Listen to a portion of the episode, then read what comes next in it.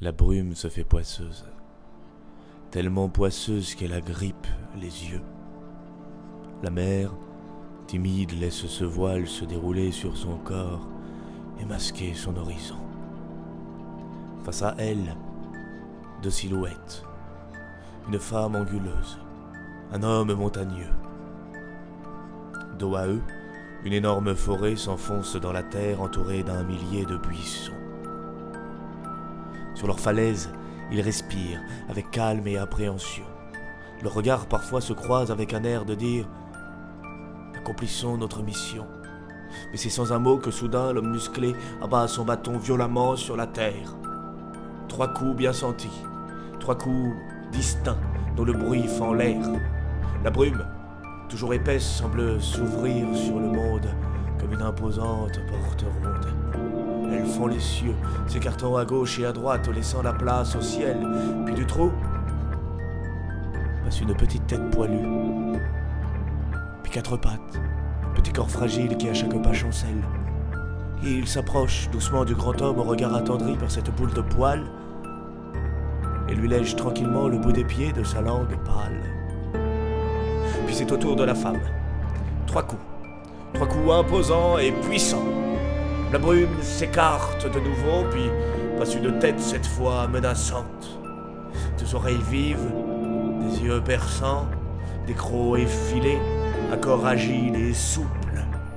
La silhouette bondit, la gueule grande ouverte comme pour avaler ses cibles d'un souffle, mais au lieu d'attaquer, elle s'enfuit au cœur de la forêt.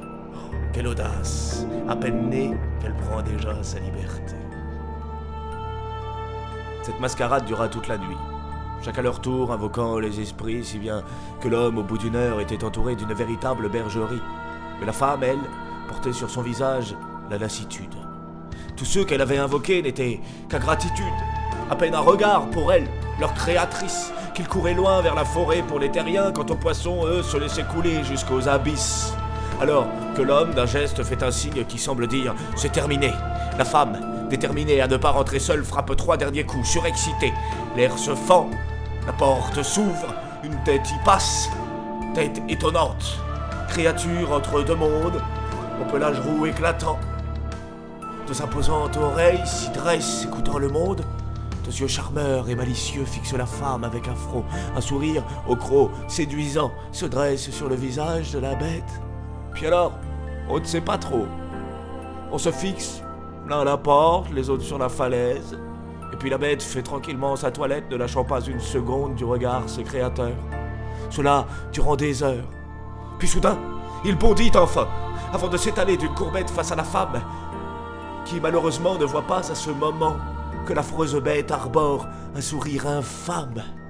Puis heureuse, elle remercie le ciel. Enfin un animal à potentiel. Et tandis qu'elle crie un tas de joyeux merci, merci, le regard en l'air, la bête fond sur le pauvre petit mouton sans défense, l'embroche de ses crocs saillants et s'enfuit vers les arbres. Le dernier son qu'on entendit de lui fut un cri rigolard semblant se moquer haut et fort de ses maîtres avant de s'enfoncer dans la forêt et de disparaître. Et alors, la brume de nouveau se fend. Mais cette fois, la cause n'en fut pas le bâton, mais les cris de la belle trahie par sa bête. Il n'y aura pas de pardon, ni de la femme, mais pas de l'homme non plus, qui assis sur l'herbe pleure son mouton disparu.